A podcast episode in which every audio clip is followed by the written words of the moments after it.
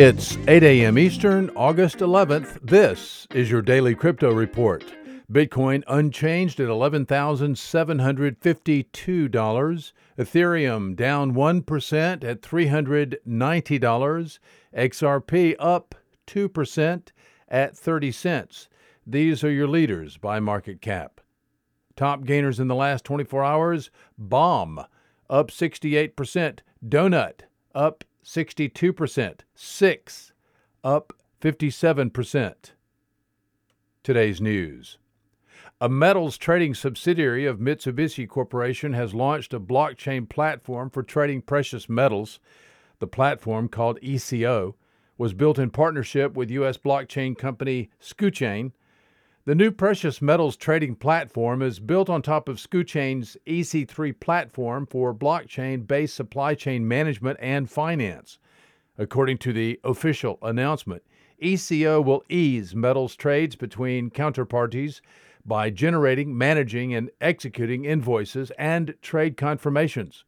In the beginning, Mitsubishi plans to bring its, quote, most valued customers, unquote, onto the platform. The presidential election in Belarus ended with mass protests and a nationwide internet outage. The country went offline Sunday, Election Day, during its presidential election.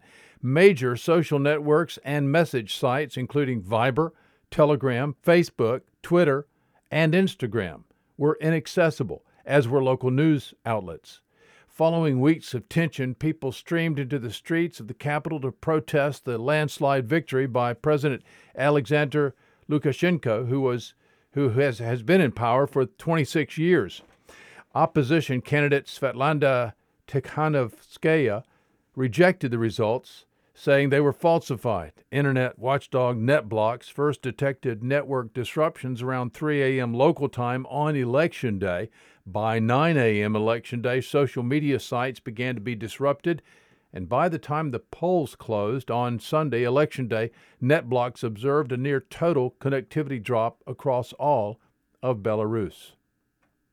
Well, Russia is developing a crypto analytics system dubbed Transparent Blockchain that Russia says will be able to trace transactions in major cryptos like Bitcoin and even privacy coins. Russia's Federal Financial Monitoring Service is reportedly planning to incorporate artificial intelligence into that system. This report today via the B B C. Today's episode is sponsored by the digital marketplace UnGrocery. If you've ever cared about who your food comes from, UnGrocery is the place to shop.